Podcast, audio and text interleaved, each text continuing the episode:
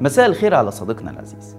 في يوم من الأيام وفي بلد من البلاد ظهر راجل عسكري قال للناس ادوني تفويض أحارب الإرهاب المحتمل. وفعلا حارب الإرهاب وبيقول إنه انتصر عليه. ورغم تورطه في انتهاكات حقوق الإنسان واغتيال المعارضين إلا إن ناس كتيرة اعتبرته بطل شعبي. وبين يوم وليلة اترقى من وزير دفاع عشان يبقى رئيس جمهورية. وطبعا عدل الدستور عشان يجمع كل السلطات في إيده. بس فجأة افتكر إنه ما عندوش خبرة في الاقتصاد والإدارة وبقى مش عارف يعمل إيه عشان يقود بلده بشكل كويس. في البداية قدم وعود كبيرة لشعبه. قال لهم استنوا معايا سنتين بلدنا هتبقى قد الدنيا. أنتوا ما تعرفوش إنكم نور عينينا ولا إيه؟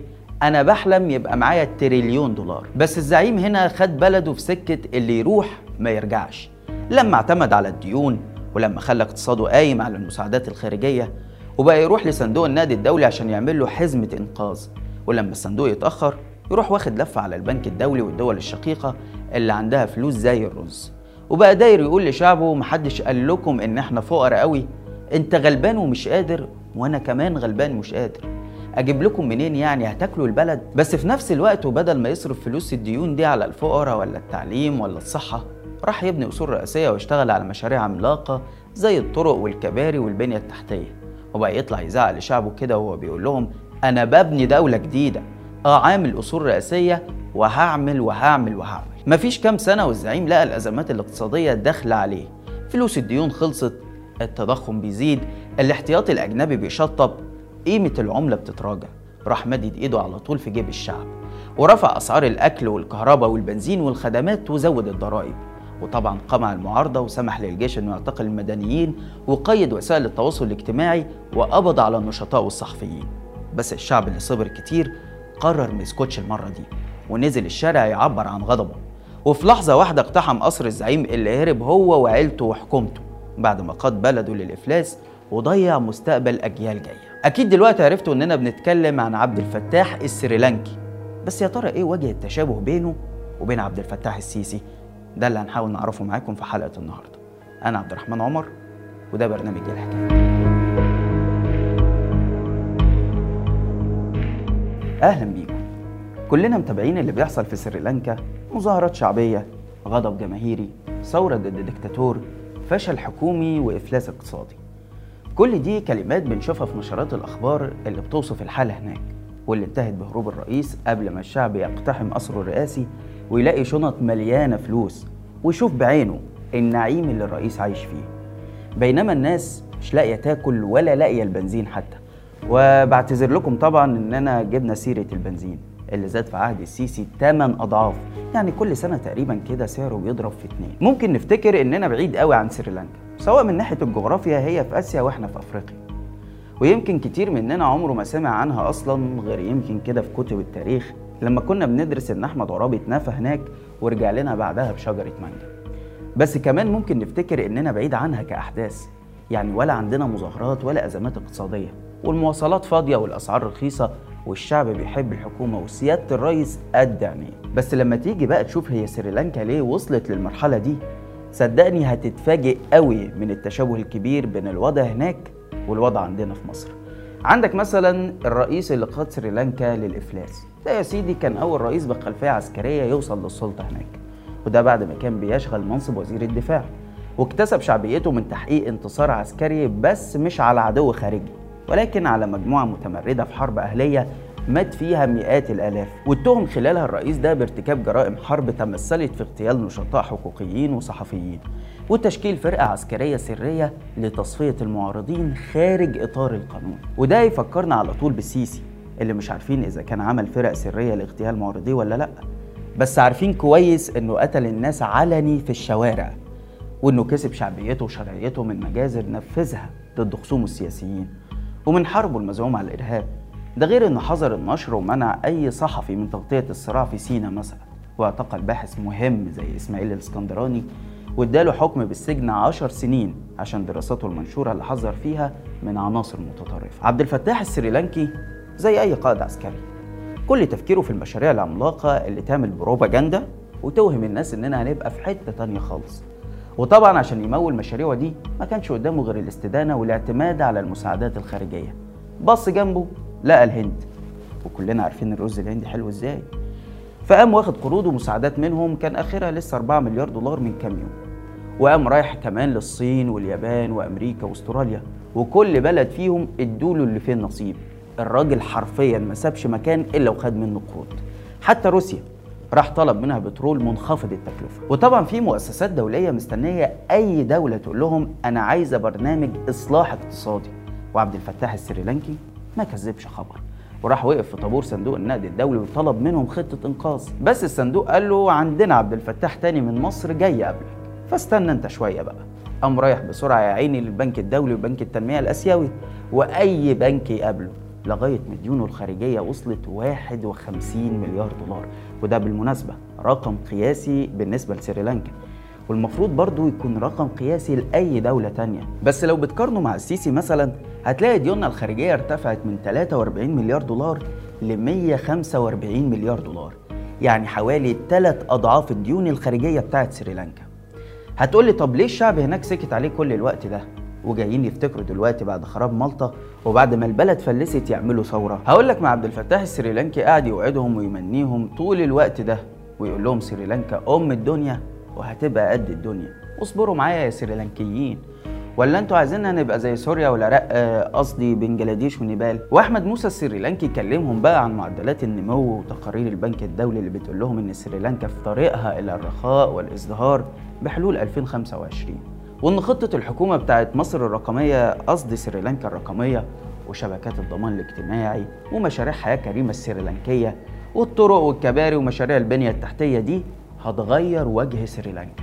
وطبعا الشعب السريلانكي يبص في التلفزيون يلاقي بلده سويسرا يبص على الواقع يلاقيها اخته الصومال. المهم إن عبد الفتاح السريلانكي وبسبب سوء إدارته والفساد المستشري في أجهزة الدولة ما بقاش قادر يسدد ديونه فكانت النتيجة إيه؟ إن الفوائد عمالة تزيد ومحدش راضي يسلفه تاني. فاضطر يلجأ للاحتياط الأجنبي اللي كلها كام شهر برضه وخلص. راح عامل زي طارق عامر كده وقال لك ما بدهاش بقى. إحنا نطبع شوية فلوس. فقام التضخم زاد ووصل 18% والعملة انهارت لدرجة إن الدولار الواحد بقى ب 360 روبية. والأسعار طبعا بتزيد على المواطن وده خلى معدل الفقر يتضاعف ثلاث مرات لدرجة إن الناس ما بقتش لاقية المواد الأساسية للغذاء.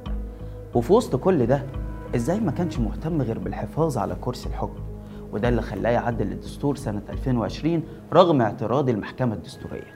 عشان يزود طبعا صلاحياته على حساب الحكومة ويبقى من حقه حل البرلمان وصلاحيات تانية كتير. واللي وصفتها المعارضة وقتها بأنه بينصب نفسه ديكتاتور. وبالفعل أول ما الشعب بدأ يخرج في احتجاجات ضده أصدر أوامره للجيش والشرطة بقمعها. بس في النهاية أول ما حس إن الشعب ركب خد اللي قدر عليه من فلوس البلد وما ترددش في الهروب لا نفعته بقى الأصول الرئاسية ولا النصب التذكاري اللي عمله لعيلته. واللي نقدر نتوقع إنه لما الشعب هناك انتقدوا طلع قال لهم هو أنا عامله ليا؟ ده مش باسمي ده باسم سريلانكا واطمنوا يا سريلانكيين أنا مخلص قوي وصادق قوي وأمين قوي الحقيقة يا جماعة إن التشابه بين عبد الفتاح السريلانكي وعبد الفتاح السيسي أكتر مما توقعت أنا شخصيا. كلنا شفنا السيسي العسكري اللي كان وزير دفاع كل إنجازه إنه قضى على الإخوان وحارب الإرهاب. وده اللي إداله شعبية ووصله للسلطة بعد ما أزهق دماء معارضيه وفتح المجال لانتهاكات حقوق الإنسان اللي بتحصل في عهده كل يوم. وصولا بقى لقمع النشطاء والصحفيين والحقوقيين ومطاردتهم بكل الوسائل القانونية وغير القانونية. نهاية بقى بالفشل الاقتصادي الذريع بعد ما اعتمد هو كمان على الديون والمساعدات الخارجية من دول الخليج. وركز على المشاريع العملاقة زي العاصمة الجديدة والقصور الرئاسية اللي بعضها ممكن يكون مفيد فعلا زي الطرق والكباري ومشروع مصر الرقمية. بس المشكلة هنا في الأولويات وانعكاس المشاريع دي على المواطن البسيط. المواطن اللي لقى نفسه واقف لوحده في مواجهة رفع الدعم وغلاء الأسعار وتعويم الجنيه وغيرها من سياسات الإصلاح الاقتصادي بتاعت صندوق النقد الدولي خاصة بعد ما بقينا من زباينه المفضلين. وطول السنين دي بنسمع وعود فنكوش من السيسي وإعلامه حوالين معدلات التنمية المرتفعة وتوقعات البنك الدولي بالازدهار والرخاء وإن اقتصادنا هيبقى من أعلى عشر اقتصادات في العالم في 2030 بس تيجي بقى تشوف الواقع تلاقي إنه أول أزمة بتقابلنا بتكشف الحقيقة وبتخلي السيسي يروح يفكر في بيع أصول الدولة لصناديق الاستثمار الخليجية عشان ياخد منها فلوس كاش تنقذه من الإفلاس وتحافظ له على الاحتياطي الأجنبي. ورغم كده تلاقي الاحتياطي الأجنبي بيخسر أكتر من 7 مليار دولار في السنة الأخيرة لوحدها. ده غير ارتفاع معدل التضخم اللي عدى 15% ومعدل الفقر اللي طال تلت الشعب المصري والجنيه اللي قيمته انخفضت أكتر من الضعف. وتروح تسأل وزير المالية هنسدد فوائد الديون إزاي؟ يقول لك هاخد ديون تاني وافرض ضرائب على الشعب. تسأل محافظ البنك المركزي هنعمل إيه في الأزمة المالية؟ يقول لك هنطبع فلوس. تقول لي السيسي وقف المشاريع شوية وركز على الصحة والتعليم ودعم الصناعة والزراعة وطور السكك الحديدية. يقول لك أنت دارس الكلام اللي أنت بتقوله ده.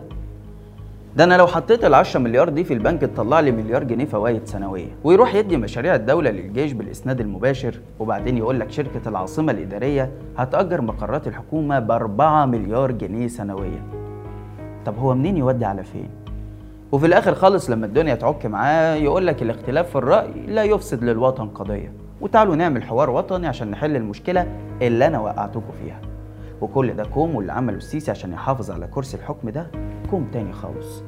قتل وقمع واعتقالات وتصفية جسدية وإخفاء قسري وغلق المجال العام وسيطرة على الأحزاب وقول زي ما أنت عايز تقول. يمكن دي أكتر حاجة يتفوق فيها السيسي على عبد الفتاح السريلانكي اللي يا دوب عدل الدستور عشان ياخد شوية صلاحيات زيادة وتحس حتى إنه غش الحركة دي من السيسي لأن السيسي سبق وعملها قبله بسنة بعد ما نايم الشعب وقعد يقول مفيش ديكتاتور تاني وهم 8 سنين بس وهوب قام عامل تعديل دستوري وكاتب مادة مخصوص باسمه لأول مرة في تاريخ الدساتير كلها. في النهاية بنأكد تاني إن اللي حصل في سريلانكا مش بعيد عن مصر. وكلنا متابعين موجة الاحتجاجات اللي اندلعت في دول كتير بسبب نفس الظروف الاقتصادية اللي موجودة في مصر ويمكن أقل منها كمان. الناس في بنما نزلت مظاهرات اعتراضا على زيادة أسعار البنزين والرئيس اضطر يستجيب لمطالبهم ونزل الأسعار تاني. نفس الكلام تقريبا حصل في دول زي ألبانيا والأرجنتين وحتى الصين. كلنا عارفين إن اللي منع المصريين من الاعتراض هي القبضة الأمنية والتكلفة العالية اللي بيتوقع المواطن إنه هيدفعها لو فكر بس إنه يعبر عن رأيه. بس هل الوضع ده هيستمر للأبد؟ أكيد محدش يتمنى الأمور في مصر توصل للإفلاس ولا إنه الناس تبقى مش لاقي حاجتها الأساسية. وأكيد كمان إن مش بالضرورة سيناريو سريلانكا يتكرر بنفس الطريقة. يمكن السيسي ما يهربش ولا الشعب يقتحم قصر الاتحادية. بس الأكيد إننا بنواجه نفس أعراض الأزمة الاقتصادية اللي السيسي وصل مصر ليها زي ما رئيس سريلانكا وصل بلده ليها قبل ما يخلع ويسيب البلد. يعني باختصار مش عايزين ندفن راسنا في الرمل. محتاجين اللي في إيده السلطة يوقف سياسة الاستدانة وياخد خطوات إصلاح حقيقية في ملفات السياسة والاقتصاد. لازم ندرك بعد السنين دي كلها إنه الحكم بطريقة الاستبداد والقمع دايما نهايته بتكون كارثية.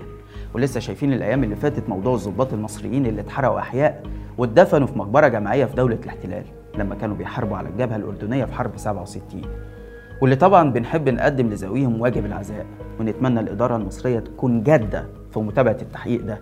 وإنه أقل حق للشهداء دول هو استعادة رفاتهم ودفنها بطريقة تليق بالتضحية اللي قدموها فداء للوطن ديكتاتورية الستينات وصلتنا للنكسة وديكتاتورية السيسي واخدانا النكسة تانية. بس هنا بتتمثل في بيع البلد وتصفية أصولها والديون المتلتلة اللي ورطنا الأجيال الجاية فيها. ده غير طبعا الانقسام المجتمعي وغياب العدالة اللي بيخلوا قطاعات واسعة من الشعب بتغلي وبتمني نفسها بالانتقام من الجلاد والديكتاتور. اللي زي ما شفنا طول ما هو في السلطة هتلاقيه بيتغنى بالوطنية ويخون معارضيه. بس أول ما الشعب يواجهه هيهرب وياخد معاه الثروات اللي سرقها ونهبها من بلده. قبل ما أخلص حابب أشكركم على التفاعل الكبير مع الحلقة اللي فاتت. قرأت كل تعليقاتكم ورديت على بعضها. وحقيقة استفدت كتير بملاحظاتكم وإضافاتكم القيمة جدا. ناس كتير طلبت إننا نتكلم عن الحلول وما نكتفيش بالكلام عن المشاكل أو الأخطاء. والحقيقة إحنا بنعمل ده طول الوقت وفي كل حلقاتنا كمان.